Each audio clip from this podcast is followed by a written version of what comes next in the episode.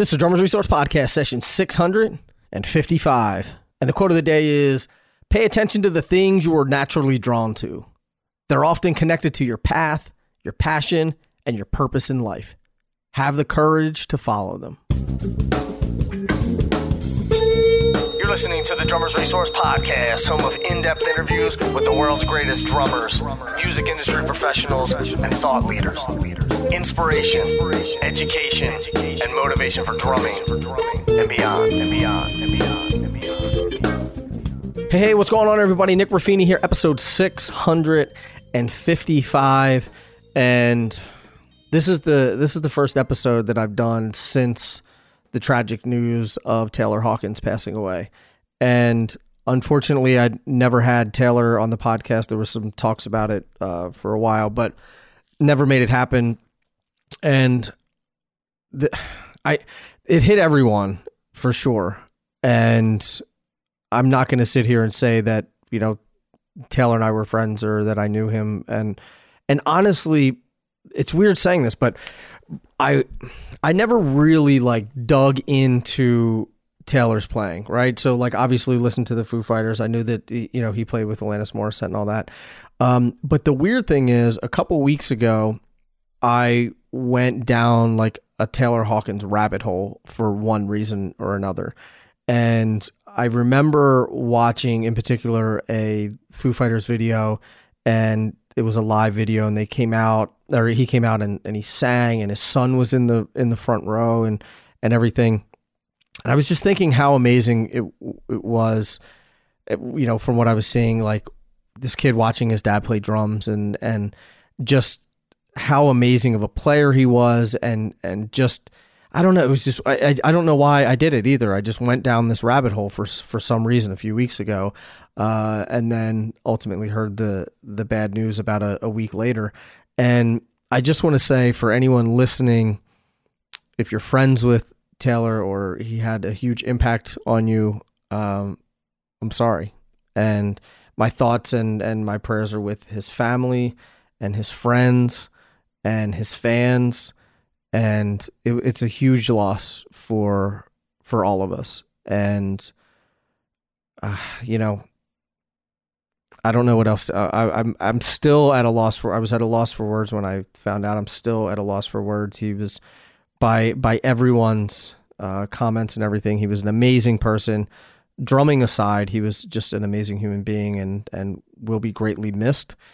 And uh, if this isn't enough of a reminder, you know, go out and go out and hug your loved ones and and let everyone know that uh that you care for them and you never know. So uh, I don't want to start this this podcast on a sad note, uh, but I, I felt the need to to say something about that. So um, let's get into this episode. This episode is with Chris Coleman, and I had Chris on the podcast back on April 23rd of 2018, so episode 385.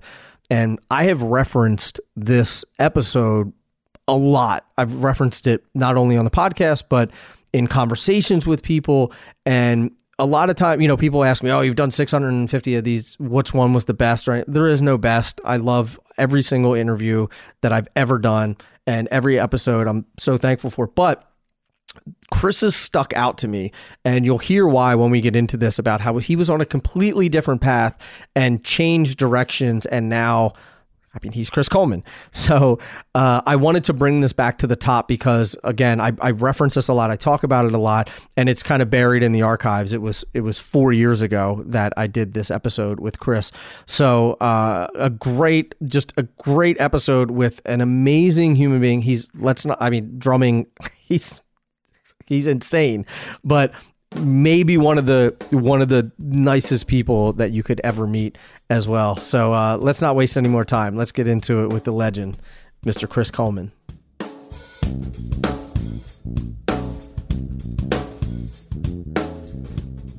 Chris Coleman, how are you, my man? I'm good. How are you?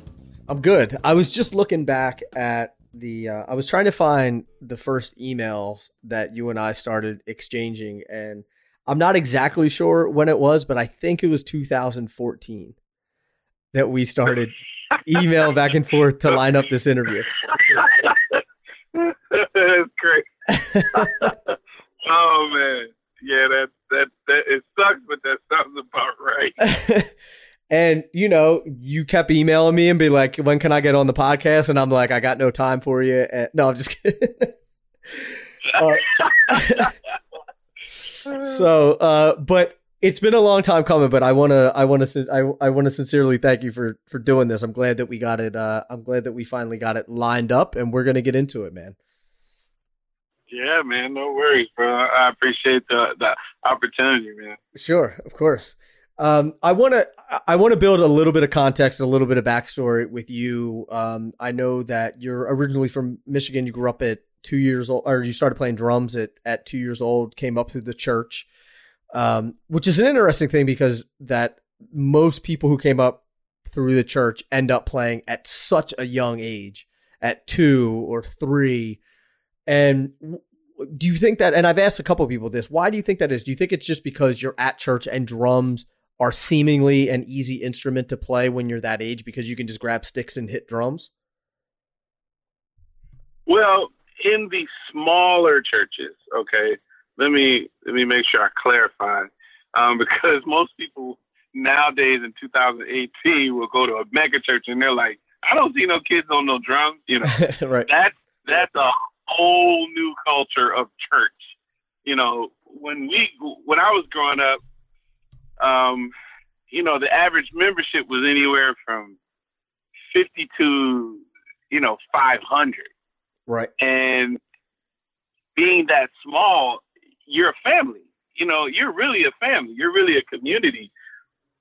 And the the vibe and uh, the atmosphere was usually charged with just love and positivity, you know, and mm-hmm. encouragement and and a lot of times you'd have single mothers, you know, or or you know kids, you know, running around, and some of them would take interest in the drums, and instead of no, no, no, you can't play, don't play on those drums because they're so expensive, and you know we have four thousand dollars worth of mics and you know, it, which you would probably catch at a mega church. Mm-hmm. you know, instead of that, it was, oh, you know, tell him to come over here and play and encourage him. And, and the drummer would give him some sticks. And next thing you know, he's like, you can see those big bushy eyes on the kid. You know, he's like, oh my God, like, wow.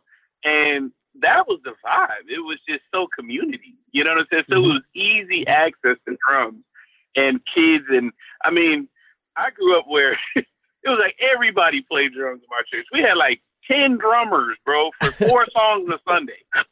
It was it was retarded. Like, you get a verse, you know, and, and you get a chorus, and you get a verse, and you get a right. Chorus. Exactly. or you play for the youth choir, you play for the, the women's choir, and the men's male chorus, and the, and the young adult choir, and the senior choir. It's like I don't want to play for the senior choir because all they songs slow. You know right, right. like that's that that's what we grew up with, you know. Um let me see, I'm 38 now, so my generation, a lot of the uh, drummers you'll see nowadays, um, they could probably attest to that too. The younger group, the younger generation, they're probably coming up more of the out of the mega church sizes, where the average, um, you know, was probably anywhere from 1,500 to tens to twenty thousand, you mm-hmm. know, members of the church. So is membership a, in these churches growing up or getting bigger? Yeah, they are. Yeah. I mean, they're getting bigger and bigger and bigger. I mean, times are changing, you know. Mm-hmm. Um and and technology's changing, we're getting more sophisticated. You know, every it, any any vocation in life, any genre in life uh will evolve. You know what I'm saying? Right. In some form or way positive or negative, you know. Mm-hmm. So that's just life itself. Right. It's always it's yeah, always an interesting thing. Go ahead. No, no, I was just saying that's how it was for me. I got you. It's always an interesting thing too, because by the time you know you start playing it too in the church, and then you start hanging out with other people who are playing the drums, it's like going to the gym with someone who's bigger than you, right? You're gonna get stronger. You're gonna get. You're gonna. You're gonna. Uh, you're gonna get better faster, and so you get you know these kids that end up being five and six and seven eight and they're so good well it's like well first of all they've been playing for six years right? Second of all, they're getting pushed by all these other people who are pushing them too, and they have this friendly competition. So it always it always amazes me one how good younger kids coming out of church are, but then how everybody else is sort of baffled by how people got so good. And it's like, well, you know, by the time they're 12, like by the time Tony Royster was 12, he was playing for 10 years already. It's a long time. Right. You know, like I Right. started playing when I was 15. and it's just a it's so the the idea of that it's like and I and I don't want to say this in a in a negative way, but it's almost like, man, you had kind of an unfair advantage. you yeah, know? I see what you're saying, and it, it, it's funny that you say Tony because him and I had that conversation. Him and I both, both of our fathers or slash family was into music. So Mm-hmm. even at an age of two, I started out under professionals. You see what I'm saying? So right. the intensity level, or or should I say the the encouragement level, was already high at two. So you know, it, it's it's like anything. You know, you're you're going to become you are what you eat, so to speak. Right. You know. Right. Yep. 100%. And do you think that at that age, or maybe not at two, I, I mean, obviously not at two, but as you start getting uh, getting more familiar with playing, you start learning the ropes a little bit more. Did you know that this was a career path for you, or was it just part of sort of you know your upbringing, your culture, and it was just sort of what you did, and and you didn't you were always maybe always going to be a drummer, but maybe not a professional, or maybe you weren't going to pursue it as a career. Man, this part, even this part we're talking about now, it even still to this day, this day baffles me because my ultimate dream um, was to go to the Air Force and fly jets. Really? Um, science and math, yeah, science and math was my things, man. Um, I hated school because it was slow for me. Uh huh. You know, um, I got bad grades just because I didn't want to do it. It wasn't because I couldn't learn. And the only reason, like, I remember a couple semesters, like, I aced every single thing because I just was like, okay, let me do it. And I did it. It was because my mom was like, oh my God, you won't graduate on time. And, you know, for my, my mom coming from the South, their biggest thing was like, dude, if we're blessed to have an education and to get a good job and retire, like that was huge coming from the South and, you know, those issues, you know, that culture back then at that time. So to see my mom sad about that, I couldn't handle that. So I just like, I basically did it and aced everything. So it wasn't that I, I couldn't learn. It was just, it didn't interest me, you know? Mm-hmm. What interests me was, yeah, I love math and numbers and science, but I was into martial arts and, you know, I wanted to be a Navy SEAL and fly jets. I was like, I was going to do it. And I had a sickness uh, called ulcerative colitis, and it's, it's inflammatory bowel disease. Very familiar Um, with it. When I was, yeah, when I was in eighth grade, so they took out my large intestine Mm-hmm. in eighth grade. But come graduation at 12, I'm thinking, oh man, this is five, six years ago. You know, I'm 19, 20 years old. I want to go to, the, you know, I'm good. I'm like somewhat in shape. I can, you know, do boot camp and all that. And come to find out, this sickness is on the list to keep me from getting in. It had something to do with the G forces, and oh, we're afraid that it'll rip your stomach open. And I'm like, what? Like, come on, man. You know. So, oh, bro, at that moment, sitting in that um that recruiter's office, and I aced my ASVAB. Like I scored very high on it, and they were like excited. Oh man, you're gonna do good. And um, he was like, "Yeah, man, I'm so sorry. We won't be able to, eh, you know, accept admit you, accept you." And I was like, "What?" I was devastated, bro.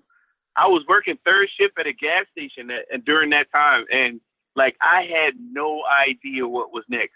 Drums was like the furthest thing from my mind. Like I love music, I love to play. I, you know, it's funny. I spent all my money on drum stuff, but I was not thinking as a career. It was Right. just I always thought it was fun, you know. Huh. Um, I, I guess because I was lack of exposure to the industry.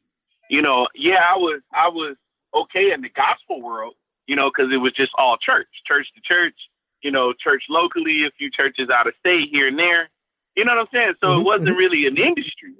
But here it is, you my heroes like Dennis Chambers and Vinny and Dave and Steve Smith and Virgil and Terry Bozzio and you know Tony Williams, all these other great artists. I'm like, I was just digging the music. I'm just like, man, I didn't, I never thought, oh, they do this for a living. You know what I'm saying? Right. So, um, for me, you know, it was after that Air Force, you know, denial moment that I was like, yo, like, what am I gonna do? You know, and I was like, I don't want to work a desk. You know, I see my dad do that. He mm-hmm. gave up his musical dream, went back and got a master's degree. You know, swung through the ropes, so to speak, just so he could try to provide for me and my sister. Mm-hmm. You know what I'm saying? Because mm-hmm. My mom was like, she she retired from the plant, and you know they they did okay, but their thing was like, we want better for our children.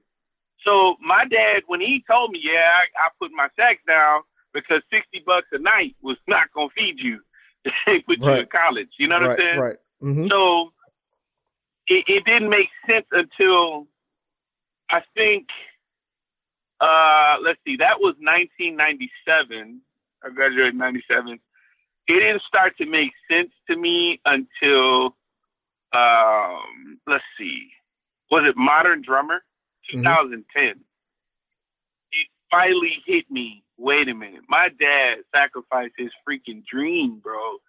You know what I'm saying? To right. to to help advance my life and career. I was like, and, and and still, even though I was like traveling a little bit, doing some drums and calling myself a professional, it didn't hit me like, yo, I'm a, I need to be a professional. Like I need to take this completely serious. You know what I'm saying? Were you because working? Were you like man, working a day gig too? Like be. No, yeah, yeah, yeah. Off and on, because I ended up doing. I was a correctional officer for a while. I worked at Continental Airlines. Um, I managed McDonald's. I managed Arby's um, you know, lots of in and out jobs, you know. So um, mechanical work, a little a little IT work, very little bit on that. So, you know, I've had my hands in, in a lot, but it was just the, the the mentality that I'm I'm speaking of mainly. Right. You know, about being a professional and what I thought was next or what I wanted to do. And it just really didn't hit me till years later after some accomplishments. And I remember my dad called me. I think it was a Stevie Wonder gig where he actually said it on the phone. He was like, "Man, I'm like living my dream through you," and it brought me to tears, bro. I was just like, "Whoa!" Like I, it just, you know, my dad gave up his dream for me and my sister. You know what I'm mm-hmm. saying? Like that's crazy. Like I gotta, I gotta honor that. You know. I Did you feel like you were kind of wasting? I don't want to say wasting your life, but wasting your talent, or or like what was the mindset that you had before? And then once you had that realization like what what shifted in your brain? My mindset was like don't be a bum. Get a job. You know I, I, like to eat man. I like to work. You know I, right. I like working. I like to stay focused. I didn't want to just be around doing nothing. Drums just wasn't primary. That's what i'm saying. Mm-hmm. like drums were always in my life and i made money on the side so to speak. Right. But it wasn't like yo this is what i do Mm-hmm. You know, so mm-hmm. it wasn't until moments like that where I was just like, "Yo, I gotta, I gotta do it." Right. You know, I gotta do it. There, there is no such thing as like anything else. Like I'm here. I'm at this point. You know, one thing I can't replace in life is time. So don't waste any more of it. You know, not that I purposely wasted it, but you know, let's let's get serious. Let's get focused. So that's right. where I was. So talk. That's a really interesting thing to me because I did the same thing in 2011. Uh, so and this happened to you in 2010, happened to me in 2011. So I understand what you're saying. I was I grew up in the restaurant business, was working with my family. I was still playing and touring and all that kind of stuff, but it wasn't like the full time thing. And I just woke up one day and was like, I don't want to do this anymore, and I I want to get serious. And so I I'd love to hear I'd love to hear how you made that transition. Like, what was the mindset shift? Did you do things differently? Did you approach things differently? You know, how did you did you change the way that you were thinking about things? Like, I'd love to, if we can, like unpack it a little bit and and walk down that road. Yeah, yeah. I'll tell you the exact moment that I I was like, okay, this is it. I have to like go like 100, you know, 1,000. I was a correctional officer in Cleveland uh, Ohio uh, Correctional it's called Cuyahoga, Cuyahoga County Correction Center. Blah, Jesus. um, and I was working third shift, um, you know, 12 hour shifts from like 6 p.m. to 6 a.m. And also sometimes I get hit with a four hour extra. So that'd be like, you know, eh, know, I'm just like, yo, I'm tired. Like these 16 hour shifts is killing me, right? Um, but this is what it is. Here it is. I'm 22 years old, 21, 22, and I'm making like 20. I think I was making like 26 dollars an hour at that time. Mm-hmm. And um, I'm thinking, man, this is a good job. I can retire from it. You know, Yeah. like I said, I always, always want. I'm thinking maybe this will be a good step for me to get into the service. You know, I can go from here.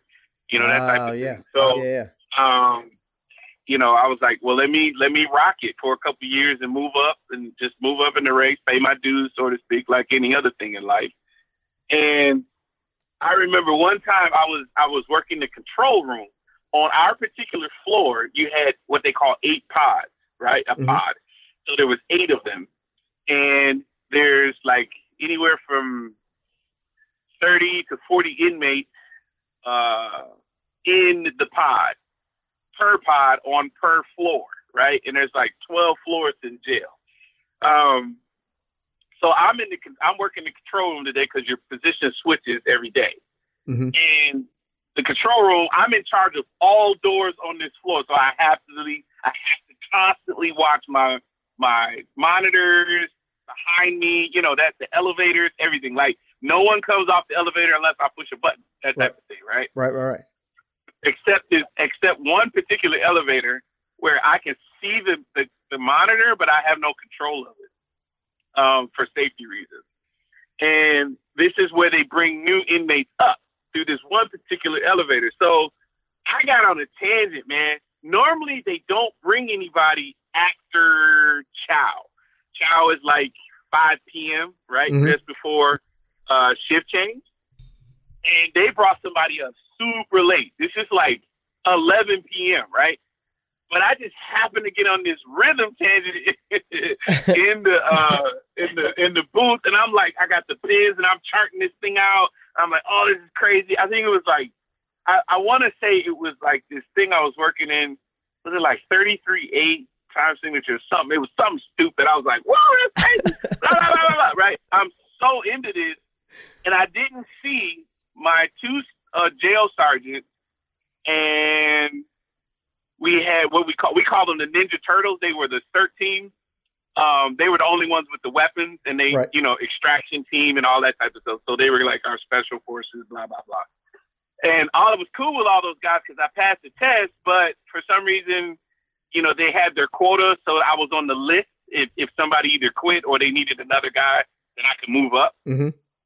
Um, I think they denied me right off the bat because I was short, but I passed the test anyway. So anyway, Story, story of my life, man. I get it. right.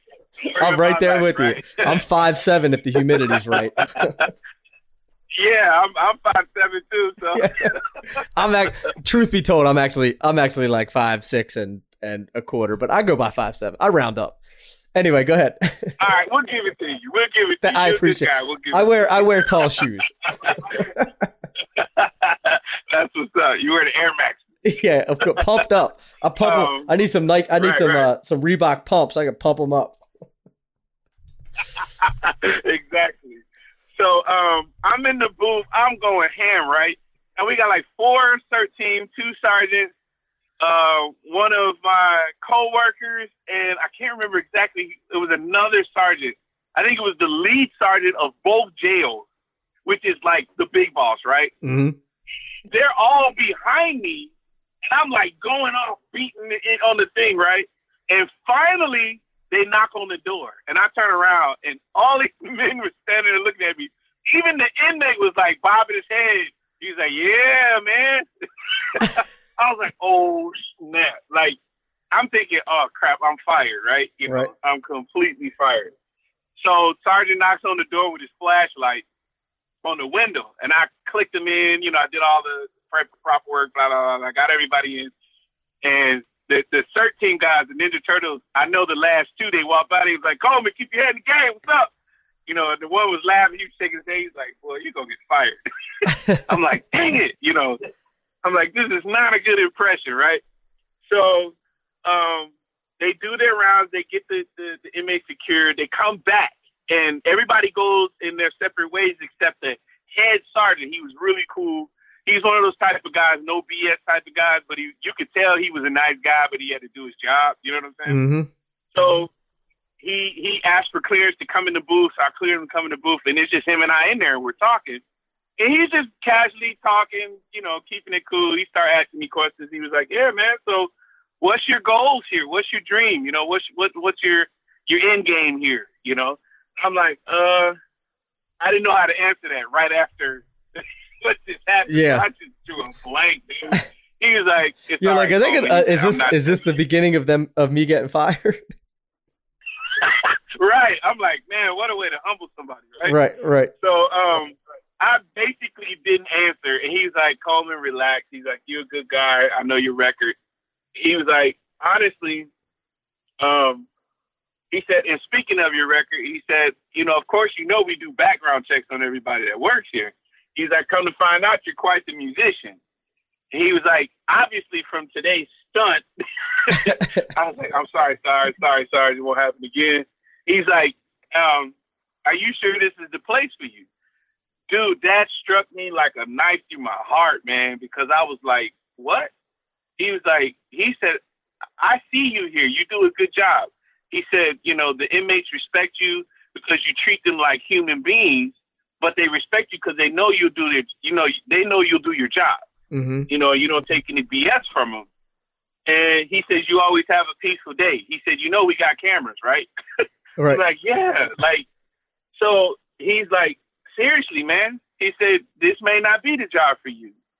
He said, this may be something that you do well. He said, but obviously what your passion is is music. And um, he said, I just need you to think about that because I don't want you to be in a situation in here that you'll regret. And then you can't operate at 100% here because you're torn. Mm. And I was just One like, foot in, one foot out. Man, like this dude, yeah. And he, it, it, and it was kind of like a father figure kind of conversation. Right. And um, I received it, man, and it messed with me for like the next three weeks, three to four weeks. And during that time, that's when the guitar center drum off was going on. And um, I didn't sign up for it. My friends actually signed up for, signed me up for it. I was like, man, I'm not getting in that. I'm not a competition type person. Like, I just, I love music for music. I was like, I don't, I didn't, I didn't understand how big it was. I didn't understand what it could do and where it could lead to. My, Mhm. I was just like, I don't want to do it, you know. And uh, long story short, I got involved with the competition during that time. Ended up winning the guitar center drum off in 2001, and that was kind of the motivation for me to go. You know what, Sarge, you were right. So today I put in my two weeks notice, and, he, and I was like, I apologize. I know you made some moves and recommendations for me to move up. He said, Oh, no need to apologize. He said, I actually respect you more because you're following your dream. He said, That's he said, This was my dream, you know, to be in law enforcement in this capacity. He said, you know, this is this is the second phase of it. I already did my dream. So I respect you for following your dream and I wish you well. And he kind of like blessed me on the way out the door, you know? Hmm.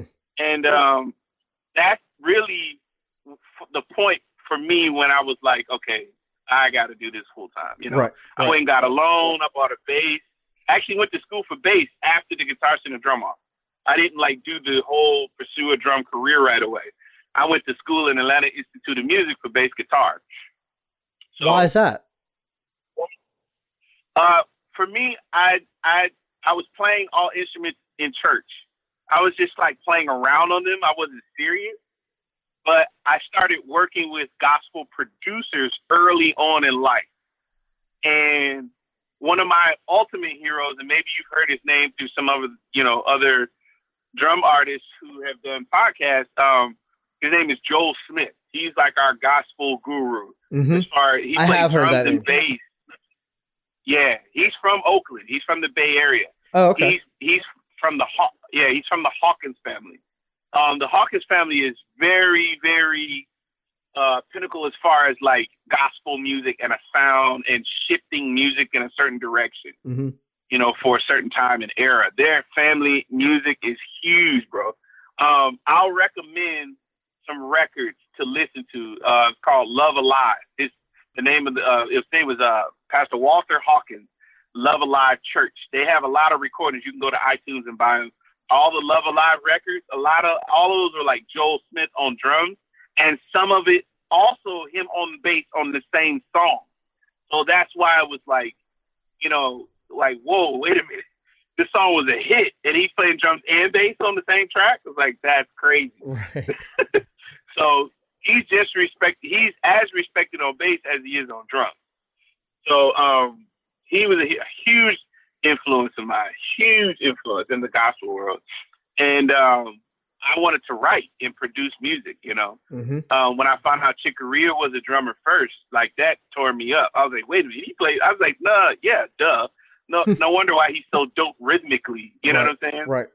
But I, I'm thinking, how did he get the melodic part? You know, I can understand the rhythm, and then that quest began. You know, Mhm. I got, I went to school for a year at City College studying piano and, um, you know, orchestration and, and all that type of stuff. So, um, and then I went to school for bass guitar in Atlanta Institute Institute of Music. And this is after Drummers Collective in New York City, right after I graduated. So.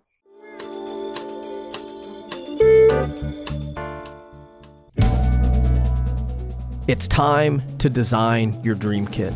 You have a sound and look in your mind's eye, and it's time to make that dream a reality. Your sound emerges from the choicest materials and is constructed using the exclusive Sonor Optimum shell measurement construction, utilizing slightly undersized shell diameters, allowing the drum head the space to float freely with unrestricted bearing edge contact. Your look emerges through the ultimate selection of veneers, hand polished lacquers, and premium coverings to create the stunning look of your dreams. Design yours today at sq2 drumsystem.com.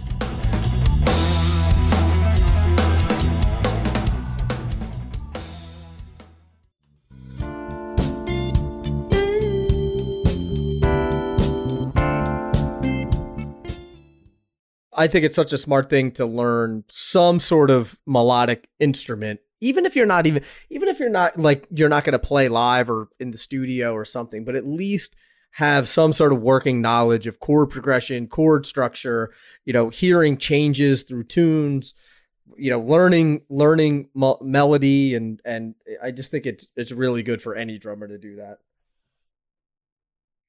I totally agree, bro. Totally agree. So the one thing that you said that you said that you know you decided to do this and you started going full time, but in 2010 you you were still playing a lot of music, but you still weren't doing it full time even then, right? In my mindset, the reason why I say that is because I always knew I could go get a nine to five. You Right. know, the the manager, uh, the managing uh, skills and you know my uh, resume, I could still go get a job. You know, Mhm. um, I even still wanted to go to ITT Tech. You know, Mhm. um, I still wanted to go to mechanical school. I, I've always wanted to go uh, to culinary school. You know, these I still had other dreams, and and the reason why I say 2010 was because right after I worked with Prince um, for that record in 2010, I learned so much from him, man. Like I'd worked with quite a few artists. Which which record was that? Was that Musicology? No, it never came out. It's with me and Uh. Tal Wilkenfeld. We're kind of like the core foundation of it. Okay. Um, some scheduling things came into play and things didn't come together at the very last minute. The record was done. It was like he said it was 80% mixed when he flew us out the second time for the listening party. But I don't know what happened between then and there of somebody couldn't make it, some things didn't happen or whatever. right. And next thing you know, we're not touring. Although I I flew back after that that particular moment, I flew back like another two times and recorded like another like four to seven tracks. I don't know where they went, but after that, it was like I didn't see them anymore. So, right. Right. um, and then I was bummed, and I found out for some other people like, oh, that's what he does. That's all he does. He he has enough music. He could put out a new record every day for like five years straight. Right. Right. Yeah, I've heard that. I've. I've heard that. Like, So let's. I want to. Yeah, And I know that we're bouncing around a lot because it's my fault because I'm asking you know random questions. But let's talk about the mindset Right. shift, like you were saying. Let's talk about that because I want to talk about Prince. I want to talk about how you sort of you know started getting really full time, not worrying about Plan B. You know, working with Beck like you're working now, all that stuff. Like, but let's let's rewind Right. and get let's get to that point, with that mindset shift because I think that's really important because I think that there's a lot of listeners who are maybe there who are sort of playing kind of full time, maybe sort of working a day gig, ha- kind of have like one foot in, one foot out, and and I believe Right. I, I truly believe that it's a mindset thing and less of like less of a a talent skill connections thing. I really think it's a mindset shift. So can you talk about that and talk about like how what mind shift what mind shift uh changes you made or mindset shifts that you Uh-huh. made and then also like if there's actual tactical things that you suggest that people do. honestly, bro, it's one thousand percent mindset. It's it's really nothing else. Once you set your mind, then everything else, spiritually, mentally, mostly physically, and financially, will follow. Mm-hmm. You know, um, for me, up until that point, you know, I I moved to LA in 2006, and I mean, it it was like it was you talking about like you know trenching through the mud from from high school up to 2006. That's really what life was for me, just trenching through the mud, and I got to I almost didn't move to California because I was really like pissed off, like just just mad at the world and mad at life, you know. Mhm. Um, Like blaming that you know playing I the blame there. game, all that kind of stuff. yeah, all of it. I mean, whether you vocalize it or not, you know what I'm saying? Right. Um, I went through all of that. I get there in 2006. A friend of mine was like, he kept saying, "Yo, man, you need to be." And it's funny. I think it's the same friend that signed me up for the guitar drum off 10 years previous Hmm. or five years previous. You know that type of thing. right. But anyways, um, I, I'm I'm I'm in this phase where I get there in 2006, and all of a sudden I went from zero to 100 in almost three months. Like it was night and day from zero to I'm playing with three to five different artists. I'm never home. I got an apartment. There's dust on my t- flat screen TV because I'm never here Right. you know, because I'm always working. And I was like, you know, you get it's like when you don't have something for so long and then you get it, you don't want to let it go. Mm-hmm. And you're just like, I never said no. I was like sick. I was I mean, I was flying anywhere from 125,000 miles to 200,000 miles a year. How do I know this to be true? Because I made Delta Diamond status for like six years straight. and you have to have a fly, 100. You have to fly 125,000 miles in order to get that. Right. Um, I'm right now. I'm 40,000 miles away from a million mile status. So Jeez. it, it's the thing of I was never saying no. Whoever called, whatever gig. I mean, I had like nine shows in my head at one point in time. I like I had to sit down when I was trying to play my Xbox, and I was like, no wonder why I can't play this simple game that I've already beaten three times. I'm just like, dude, I got too much in going on, you know. And I was like in this mode of like, how do I exit this without destroying it? Do you Mhm. understand what I'm saying? Mm-hmm. and that was around 2009, the end of 2009. And I got a phone call um, from Tal because we had met up a couple days previous to that. And she's like, hey, I got this situation. You know, one thing led to another. I'm out with Prince.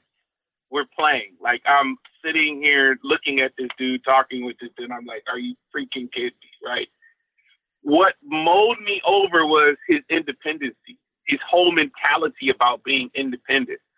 I mean, to be in this huge place of Paisley Park, and he's like the only one here. If you see the place, you would think he has like a million staffers, you know, this, this, this, walker. No, Right. it's like he, he would be there alone sometimes, you know? And there's like, there's not that kind of traffic, but yet he's always recording, always doing something. And I'm like, man, this is so inspiring, right? you know, to have your own, to have you can get up come downstairs and record in the best one of the best studios in the world. You know what I'm saying? right, and right, go right. back to sleep or or have some pea soup that he liked to eat. Right. you know, and and just listening to him talk, man. Now imagine from 2006 to 2009, I've been blessed to rock with a lot of different artists. You know, at that point, it was probably about almost 45 different artists in the span of that time. And I've been on lots of different stages from TVs to clubs, you know, um, lots of different situations, lots of different genres, lots of different, you know, stories. Here it is. I get with him. Everything seemed to just kind of. You ever been in a plane where you're you're you're coasting, and all of a sudden it's like the engine stop, and it seems like you're floating. Mm-hmm. Yep. That's what it was when I started working with him. It was just kind of like this this pause in my life in my career, and it was kind of like an evaluation. You know, like look at yourself, look at what you do. Because he even said it. He was like, "Do you play? You know." Hold on, I gotta get in my Prince voice. Uh, He's yeah. like, "Do you play with?" He's like, "Do you play with a lot of artists?" And I was like, "Yeah, I'm working quite a bit. You know, I'm I'm I'm blessed. Some you may know, some you may not. You know." And he's like, "That that's good, but do you rest?" And I'm like, "Wow, like you're Prince, like you're asking me if I rest." you know what I'm saying? I'm like, what the fudge? Like, I I never had an artist talk to me like this. I kind of it's like I know I'm nowhere where you are, but it's like you're talking to me as if I'm here. And I said that to him just like that. And he said, "But you are here." And it was just like, "Whoa, like dude, this is some other right now, you know?" right. And what I took from that whole situation was, bro, you got to take care of yourself, man. Like, music is music and the industry is the industry.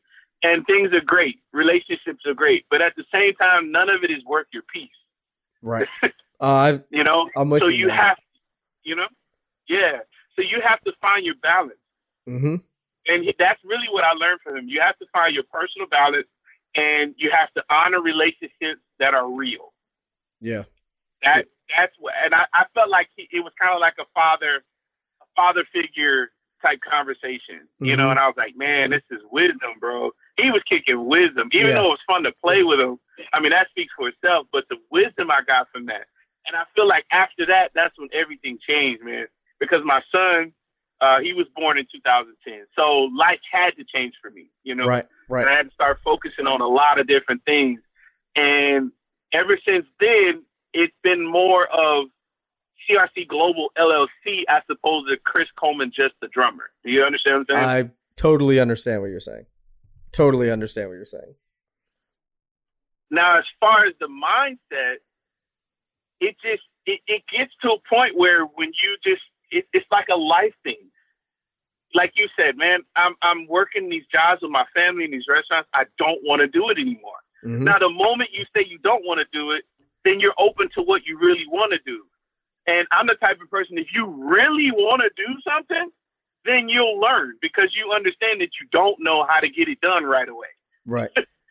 I, you know, I think that's such a thing you're to do, that's a hard lesson. Don't you? You know, it's like, all right, I want to do this thing. I don't know how to do it. And it's like, well, figure it out. Like when I started podcasting, I didn't know how to start and grow a podcast. I know nothing about it, you know?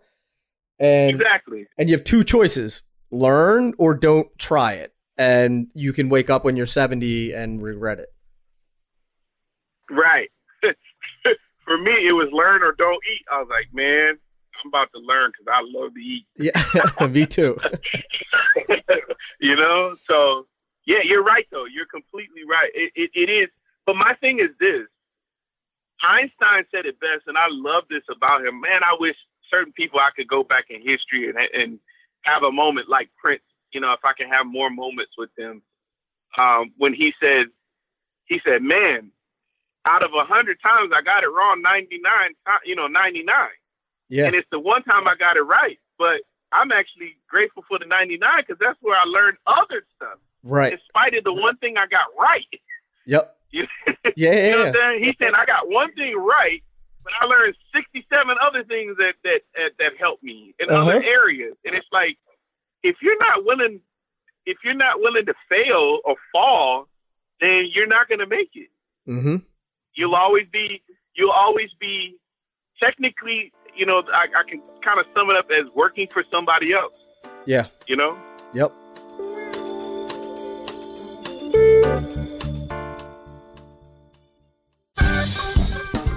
Are you ready for your first kit? Or are you a teacher with beginning drum students? The all new Mapex Venus Series Complete Drum Kit presents an all inclusive setup for the first time player ready to start that drummer for life adventure. Mapex is dedicating to produce exactly what drummers need to succeed at all levels, and Venus starts the young and hungry player with a five piece shell pack, complete with a matching snare drum, and outfitted with a complete set of stands and pedals, cymbals, and a drummer's throne, and even their first pair of drumsticks, all at an affordable price. Contact your favorite Mapex retailer to find out more. With Mapex Venus Series, you can start here and arrive anywhere on your adventure to become a drummer for life.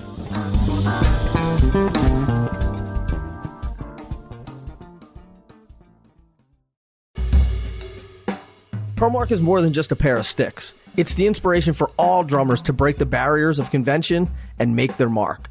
And ProMark is challenging players of all kinds to discover what makes their drumming unique and show your stripes. Use the hashtag ShowYourStripesDR on Instagram to share your own special performance, a photo of your kit, or whatever you feel sets you apart as a drummer. The best submissions will be included in a brand new ProMark official Stripes ad spot. Be sure to follow at ProMark Sticks on Instagram to stay in the loop with all the exciting things they have in store this year. ProMark, the official stripes of making your mark.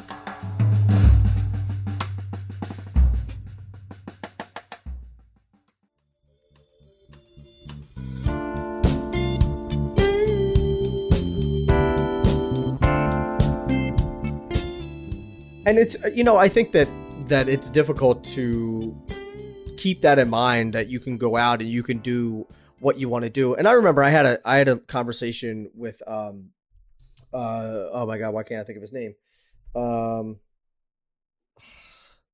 i can't believe i'm it blanking happens to me all oh the time. man Uh, no, oh gerald uh, gerald heyward. J- Gerald Heyward. Sorry, Okay, I'm yeah. like ex- like how did I forget his name?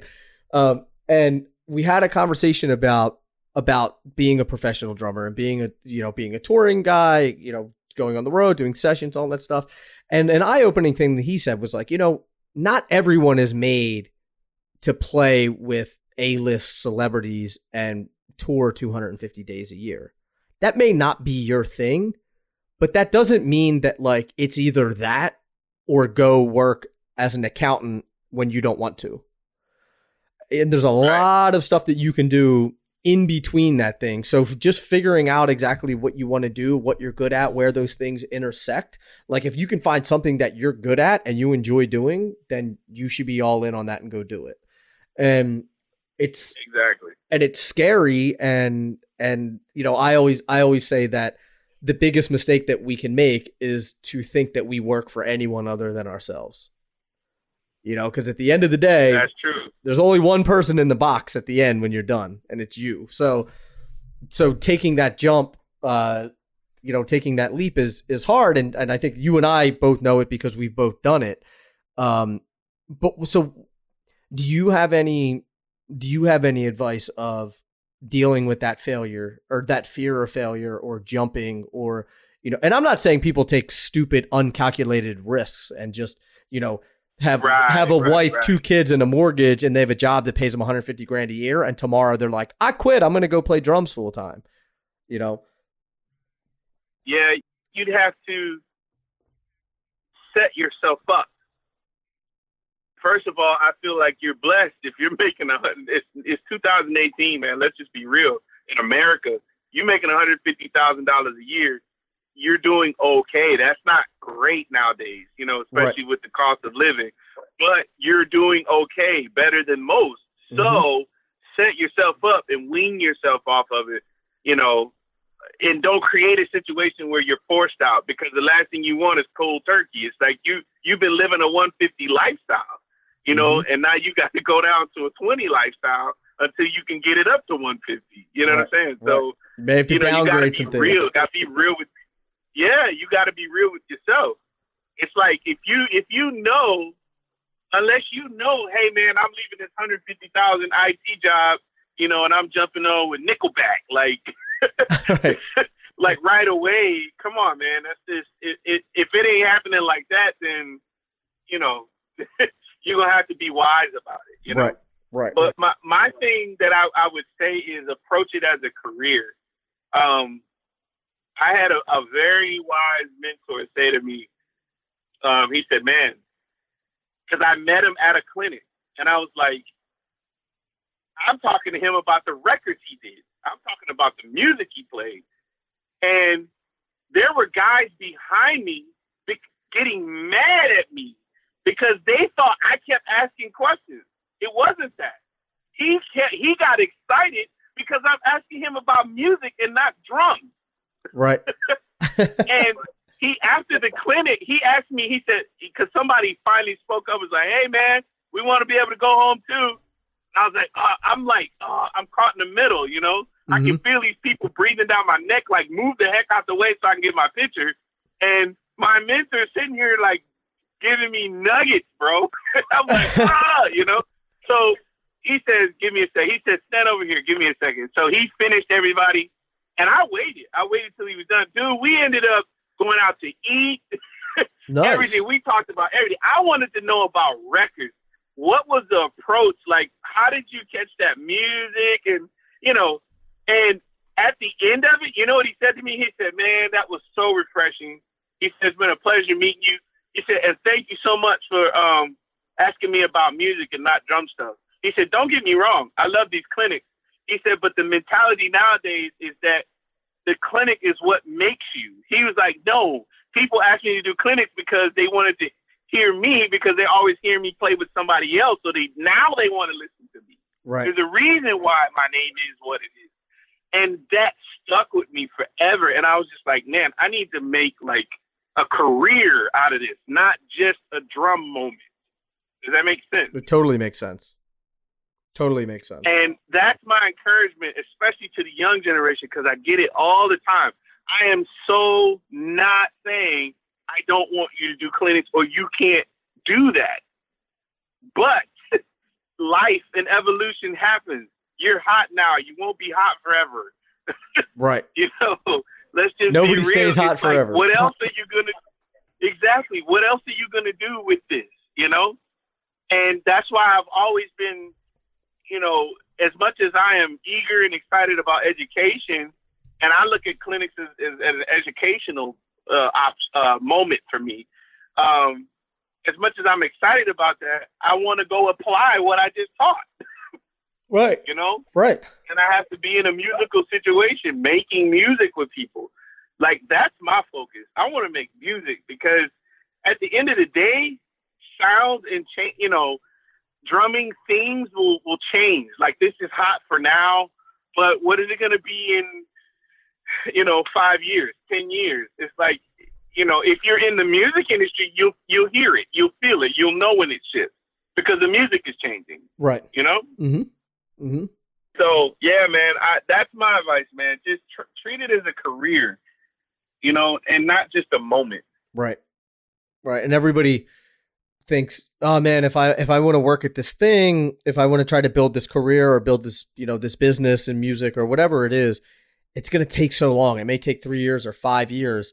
And my advice is the 5 years are going to pass either way whether you're working on it or not. So you might as well just work on it and in 5 years let's see where you're at. Exactly. Maximize all those moments.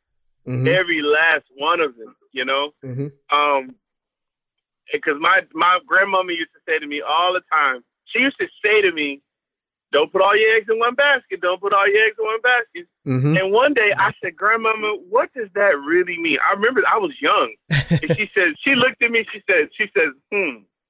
So she actually put a few eggs in this little bag, right? And she says, and it was a Ziploc bag, and it was like four eggs. It was already busting out of the seams. It was a real small bag. She says, hold it as tight as you can. And then she's having me clean up throughout the day, not noticing all of my eggs were busted. Now, my grandmama's smart. She hid the rest of the eggs. She hid the rest of the eggs in the bedroom. I didn't know that. So I was like, Grandmama, all the eggs busted, right? And she's like, That's all our eggs, baby. she's like, What are you gonna do? Because you said you wanted eggs this morning. I'm like, Grandma, what are we gonna do? I'm freaking out, like, because I love my grandmother's eggs, man. Her eggs and bacon was killing and uh, I'm freaking out. Like I'm I'm more hurt because I'm thinking, oh, I didn't broke all my grandmother's eggs. And then she looked at me and she was like, "This is why I say never put all your eggs in one basket." And she told my grandfather to go in the room and get the rest of them. and I was like, "Ah, I get it. Like I get it. It's right. like, and what does that mean in this situation? It's just like if you were just hoping for, you know, just a clinic career, uh, be really careful. mm-hmm. Yeah. yeah. With putting all of your eggs in one basket because when that's done and you've created a 100 lifestyle, what are you going to do when that's not flowing at 100? Right. You're going to have problems, you know? So I, have always tried to be di- as diverse as I could, you know? Mm-hmm. And I, I try to preach that as much as possible too, of, you know, touring and, you know, if you want to go tour, tour, but have some other irons in the fire understand that the, the phone may not ring for a while understand that you need multiple sources of of revenue and even you know even if you're not doing this full time if you're a weekend warrior or you're someone you know who plays every once in a while there's always different ways to you know to get more gigs or generate more income but with your with your playing you know whether it be teaching or you know my thing is if you don't enjoy teaching then i don't think you should do it just for the money but like there's a lot of guys who enjoy teaching if you could teach a couple lessons a week and and you know play on the weekends and have your IT job, you know you can you can put together a nice little living and get some get some uh, or have a lot of fun out there playing as well. So you know, yeah, for diversifying. Sure. For sure, man. I wanted to ask yeah, you. Diversify. I wanted to ask you about all of these it seems like you have a lot of different interests right you had mentioned that you have an interest for for jets and flying and are you still into aviation cuz i'm a huge i'm a gigantic plane nut. So that's why I'm asking. Oh yeah, I, I'm. Once I get everything settled here um, with my living and some some other stuff uh, with the family, I'm gonna go for my pilot's license. Nice, nice. That's what I want to do too. So with all of these, yeah, with all of these things that you're interested in, right? So you're you're, it's drumming, but then you have all these other ancillary things where do you stand in terms of what you're going to do as a career? Are you open to maybe not necessarily playing drums full time for the rest of your life? Because I, and the reason why I asked this, I struggled with this for a long time because I have other interests too. So I love drumming. I love music. I love putting out this podcast. I love touring, all that stuff. But there's a, I love a lot of other things and I've always struggled with doing other things and not being able to say that this is all I do. And I struggled with that for a long time, got over it finally. Uh, but I'm I'm interested to see where you stand on that sort of thing. Well, one thing that I had to ask myself some real hard questions, you know, which are the questions you're asking. And every time I thought about can I put the drums down, dude, I was I couldn't sleep. I was sick. Right. you know, like laying in the bed looking at the ceiling, like, and I'm just like, okay, no, obviously I can. I felt like I was giving up, you know, mm-hmm. and I'm like, well, what am I really searching for? I was like, you know what it is? I said, I said maybe I'm not, I'm not aiming high enough, because sometimes that's what it could be. You know, it's like your soul, your heart, that it knows where. It's like it, it's almost like it knows where your destiny is but you're just not connected to everything and all the doors open to just get to it right now. Right. But the thing is, that's that's why you can't give up. Right. You understand? Because it's like your heart will connect you to your destiny. The only thing in your way is your mind. Right. And you know, you know? my wife and, always says that God doesn't put all of these desires in your heart if He doesn't plan on fulfilling them. Yeah, there's a or, or you know to to keep it um, balance. You know, there's a such thing as a balance. Um, he has a purpose for those. They may not exactly happen exactly like you see them because there's been things that have happened. It was nowhere near what I want, how I thought happening, but it happened. And I had to look back and go, well, I'm grateful, but that sure wasn't the way I saw it. You know what right, I'm saying? right. But it happened. So um, I, I'm saying that to say, you know, uh, it, it's it's like I, I, music is in my my life, in my soul, it's in my blood, and it's like, well, what if I'm writing music? What if I have my own band? Then that means I can travel when I want to. You mm-hmm. know what I'm saying? I'll mm-hmm. have more control over when I go, when I don't go out, you know, that type of thing. Um, because I do want to get into some other stuff. So I can govern my time accordingly. And I was right. like, huh, that sounds like, and then all of a sudden I had this ultimate peace. At first I was thinking, man, I'm going to have to put down the sticks because I'm going to have to play for someone. And I won't always want to do that, or I always can't do that because I have to do other, I want to devote time to other things. What if I'm playing drums for my own band? Mm-hmm. That's different. Right. You know what I'm saying? I'm on my own schedule. You know. Right. Right now, um, I'm in a transition. I, I'm, I'm. This kind of like fell in my lap. I didn't. I can't say that I was gunning for this when I got an email uh, to come audition for Beck. I thought it was a cool thing. I was like, oh heck yeah, Beck is definitely somebody that I would like to, you know, mingle with. You know, yeah. and you know, I did the audition, and you know, one thing led to another. Here it is. I got the gig. What I'm excited about, and the reason why I'm there is number one, he's allowing me in his space. You know what I'm saying? And mm-hmm. I'm grateful for that. I'm learning a lot from him. Um, I'm having fun playing the music, and everybody in the band kind of has their own thing too. I'm like, oh man, this is kind of a cool situation, you know. Right. This guy's got his own production, he's got his own production, she's got her own production, and they do this thing on their own, and you know, he travels with him, and he. I'm just like, wow, this is. So I have space to do my own thing in addition to play with and work with him. You know. Yep. I'm like, man, this is beautiful. So I'm even again reshifting things. right. you know, just like I'm trying to maximize every opportunity. I'm, I'm I don't really have a motive behind playing for him. I'm just grateful that I, I have the opportunity to play with him. Mm-hmm. Mm-hmm. And I guess my, you know, I was thinking the idea of if you have interest outside of music, would you pursue those interests? And I guess, I guess it would be trying to juggle music and those other interests, right? Because if if you don't want to give up music, yeah. if you don't want to if you always want that to be part of your life. I'm the same way. It's like even if I went into mm-hmm. I don't know, uh, IT or something, you know what I mean, like whatever, I would still I would still have to continue playing drums. Uh, but I, uh, it's always I always like asking the question of whether or not people are willing to do other thing something else full time and play drums part time uh, because they want to go well, down another road or pursue something else. Right. Well, that's that's what I was saying. For me, I did think about that. You know, I was like at the point of, man, can I give up the drums?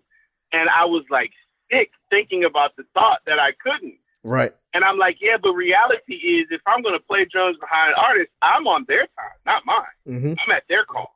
Yep. You know what I'm saying? And that, which means I'll, I can't plan what I want to do for me.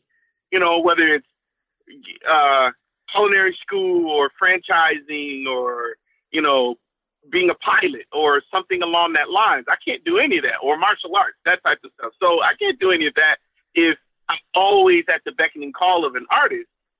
And I'm like, well, what if I'm my own artist? Yep. That means I can do it at my leisure. You see what I'm saying? On my totally, time and still totally. fulfill the other desires. So that's where I am right now. I'm just I'm still writing music. I'm getting ready to, um, you know, start the whole recording process uh, pretty soon. I'm just like, that's what's next for me, you know, mm-hmm. um, to be able to do all of these things and still, you know, evolve, right? still grow and still have fun. So that that, like I said, I do I, I do agree with you, and and yeah, I I couldn't answer that question as a yes. I was like, I can't give it up. Like, you know, it's like you, what your wife is saying is like God didn't give you the desires for drumming, me the desire for drumming for nothing. It does it serves a huge purpose in my life. Right. You know what I'm saying? Right. So Right. For me to for me to quit is to get, for me personally for me to quit is to give up. Mm-hmm. You know, as opposed to see it through. Right. Does that make sense? Mm-hmm. Yep.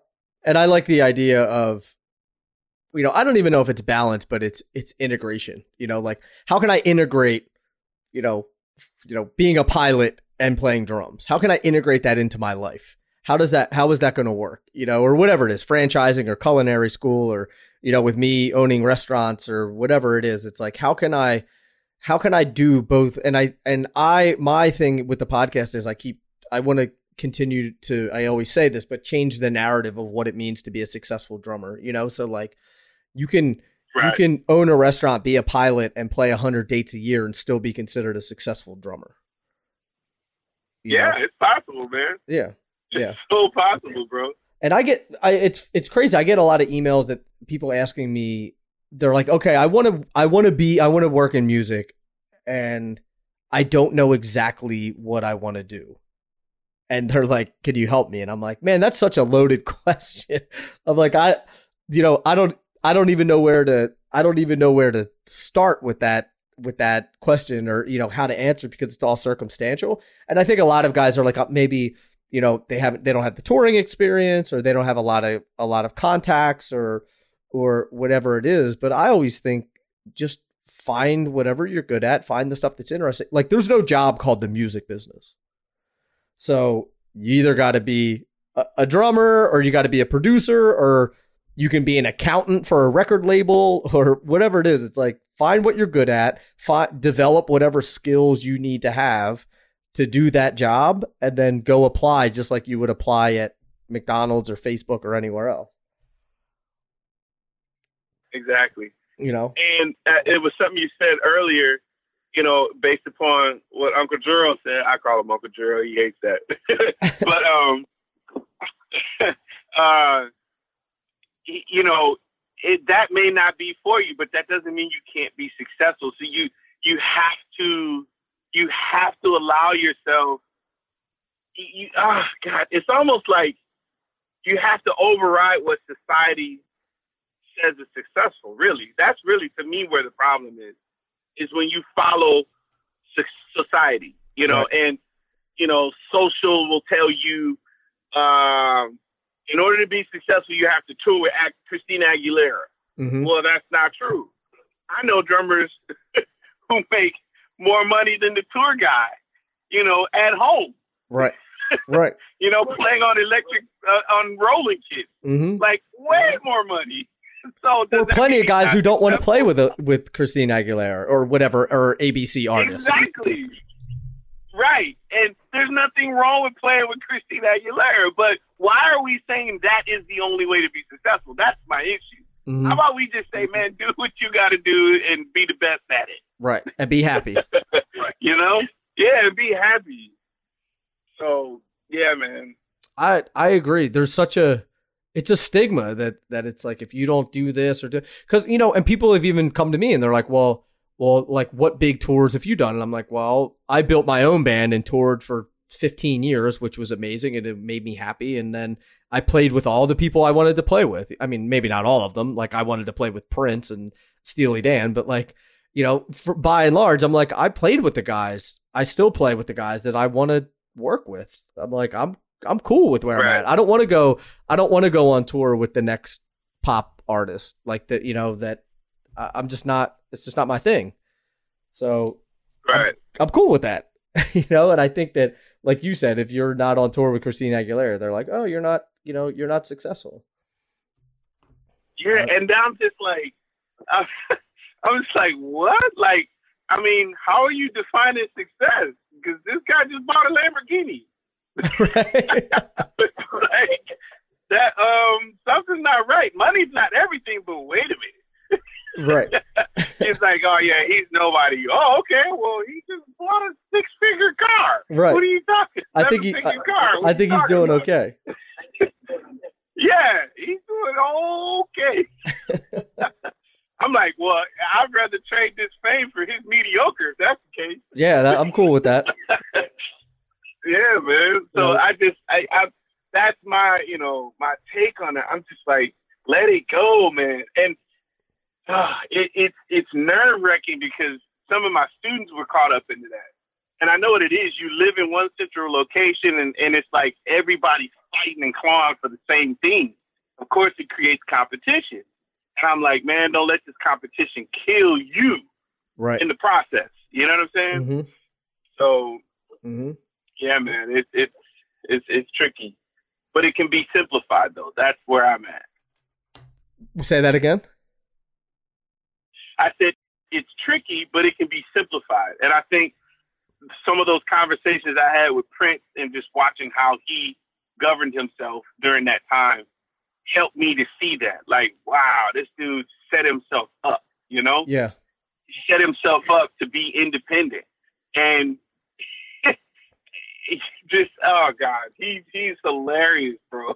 He just he's so funny about how he views the music industry. For him, it's just like, man, I put out a record when I'm inspired, not because I'm on a deadline. right You know that Mhm. type of stuff. I'm just like, oh God, like wow, it's just nice to hear that. You know, mm-hmm. so nice to hear that. So there's something to be said about having having control of your life making the choices that you want to make and and dictating what direction you're going to head in on a daily basis. You know like i've always said like i'm not i'm not prepared to let someone else dictate the way i live my life. I can't do it. It's it's just an impossibility. And unfortunately a lot of us go through life sort of on autopilot and you know they're they're not they're passively living life and not actively living life. So they're not making the decisions that they want to make. They're not pursuing the things that they want to do. They're not you know they're not uh, making the changes that they want to make or making the progress that they want to make. And i don't know why that is. I don't know if it's that we feel like we can't do it if it's a fear or failure if we feel like you know we don't or there's self-esteem or I, i'm not quite sure why we don't all sort of take control and and go after the things that we want. I mean, do you have any thoughts on that? Yeah, you know, it's something. It's two things you said that I feel that it's a combination of both. That is the source of why we don't. I won't say it's all. I'm not going to say it's all like 100% the reason why, but it's a good 60 to 70%. And that is the combination of fear and isolation. First of all, it's the fear of failure. And the last thing I want to do is feel alone in an industry. You know, how Mhm. many times have you felt alone when you didn't get the gig because these guys are cool, you know, and you're an outsider? Right. Like, that sucks. you know what I'm saying? Mhm. And, but instead of looking at it from a fearful standpoint, why don't you look at it as from a positive? Because sometimes that's the case. It's like you don't fit in for a reason. Yeah. You know, eagles don't soar with all the other birds. They're they're able to soar higher than any other bird. You know, That's right. And then they win. And then And they win I- Super Bowls. Sorry, right? I'm an Eagles fan. I had to get that in there. I'm sorry. right, go oh, ahead. No, me too. Oh, I are you guys? Yeah, I, I have to put my dime in. I, for me, it was anybody beat Tom Brady. Am I happy? Yeah. Do I respect him? Yeah, but it's like you guys have made this dude out to be God, and he's not. Right. The eagle just pounced on. Yeah. Anyway, Yes. So, Yeah. So go ahead. I'm sorry though. I, I didn't mean to interrupt. yeah, you. yeah. No, it's all good. It's all good. but it's like it's the thing of you know if you're an eagle, man, you soar alone, and you have to be comfortable in your own skin. You know, you're supposed to make waves, not follow them. Yep. You know that type Yep. of thing. You and a lot of people are stuck because they don't. They're fearful of being isolated. Mm-hmm. You know, it's like they're you know afraid, and I and I think I was going through that up until 2010.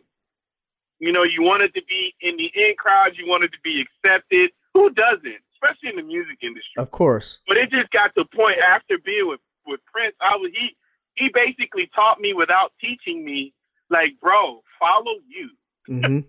not in a selfish way, not not some self vainglory, you know, type thing. It's Right. the thing of follow your dreams, follow your gut, Right. follow what what's peace, peace, peaceful for you, because your heart ultimately is trying to get you to your destiny. Right. But you in your mind, because of what you hear and what you see, is holding it back. Mm-hmm.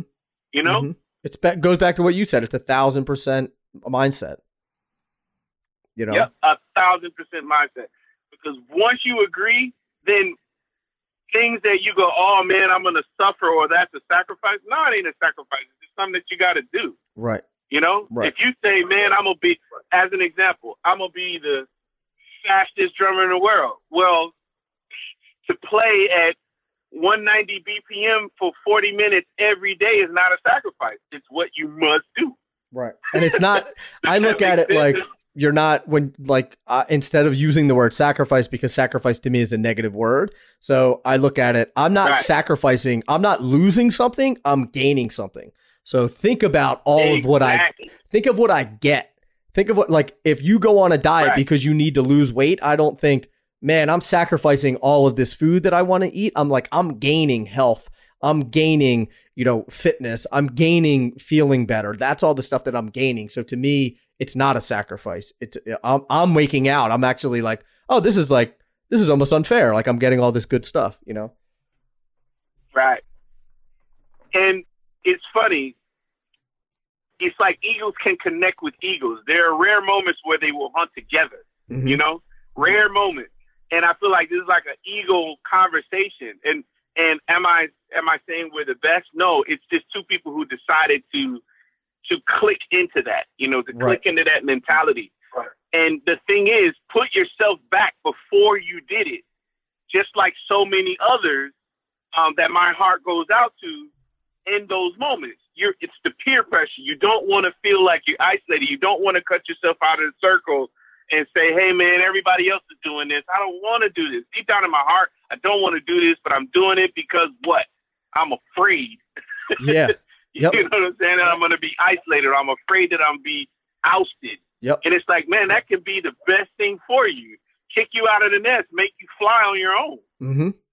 And to piggyback on what you're saying, I remember specifically for me when I was like, I'm gonna leave the restaurant and I'm gonna I'm just gonna do music. And my fear was what hap- I don't I don't mind the hard work. I don't care about that. I don't care how long it's gonna take. My fear was what happens if I work 15 hours a day and I go, you know, I tell everyone that this is what I'm gonna do and I work at it for the next 10 years and I fail. What is everyone gonna say about me? what is everyone going to say behind my back? You know, they're going to laugh at me, they're going to ridicule me, and that was the thing that was that held me back for so long was just like caring about what other people thought.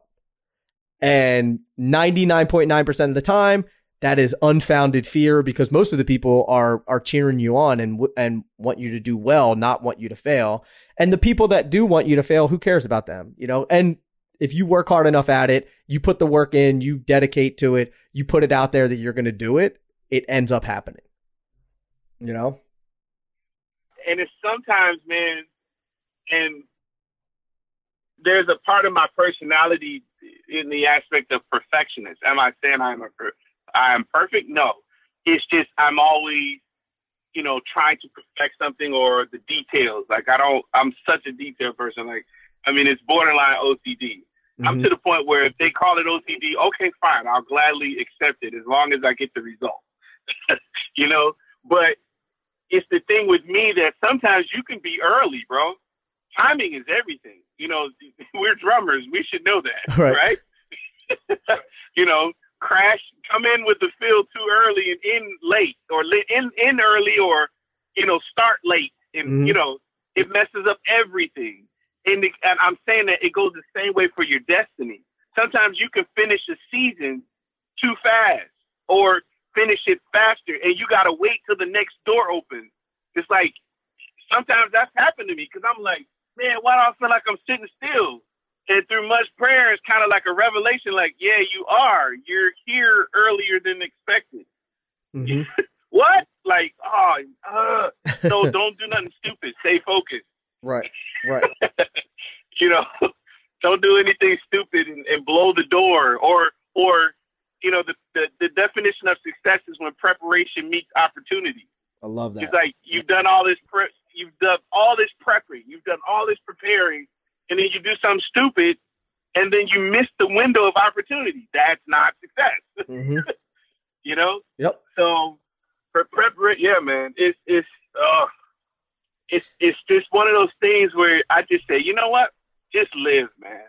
Live. Mm-hmm. I mean, strive, work hard, strive for perfection, strive for greatness in everything you do, but at the same time, seek balance. Equally seek balance. What is balance? Did I eat today? What am I eating? Did I get enough sleep? Did I drink enough water? Like just thinking along those lines helps you balance things out. It's like, man, I didn't. What have I been doing? Let me get out from under this Pro Tools screen so I don't go blind. Right. you know, 16 hours a day. It's like, go say hi to your son or, you know, go go for a bike ride, get some air, you know, that type of thing. Put the sticks down for an hour because you can't get this 316 rhythm. Mm-hmm. Yep. like don't don't launch the sticks. Just sit them down and go do something else. Go kiss your wife. Yeah. Something. Yeah. I'm with you, man. I I uh I think that is some some sage advice, and I think that's a great a great place to stop, man. I think that that we have to put a bow on it. I think we've sort of dispelled the rumors that that you have to do all of this stuff that you don't want to do. Granted, you have to do some things that may suck and you're not going to want to do, but by and large, you work for yourself. You can make the decisions to change the course of your life. You can make the decisions to go pursue the things that you want to pursue. And it may take a little while and, and you're going to have to prepare for it. And you may have to check your ego and and downgrade your lifestyle a little bit to do it, but it's possible and that's the thing that we always got to keep in mind. Right, right. I got you. Yeah. My I man. agree with that. Well, Chris, I want to I want to thank you for doing this today. I want to thank you for not killing me for the hundreds of emails that I sent you over the last four years bugging you. Uh, good, I'm bro. tenacious, man. hey, man, and look, it will eventually pay off. Right, right. and it did. I'm glad. I'm super pumped that we got to that we got to have this conversation, and I really appreciate you being a part of it. Yeah, man. I appreciate you, bro. Thanks a lot, man. Of course. There you have it, the one, the only Mr. Chris Coleman. And you can grab the show notes by going to drummersresource.com forward slash session 655. If you dig the podcast, do me a favor, leave a rating, leave a review. And also, uh, if you have some people that you want to hear on the podcast, let me know. Shoot me an email, nick at drummersresource.com or hit me up. I'm on the gram and, and uh, Facebook and all that, all that fun stuff. So, other than that, that's all I got. So, until the next podcast, keep drumming. Thank you so much for listening and I'll be talking to you soon. Peace.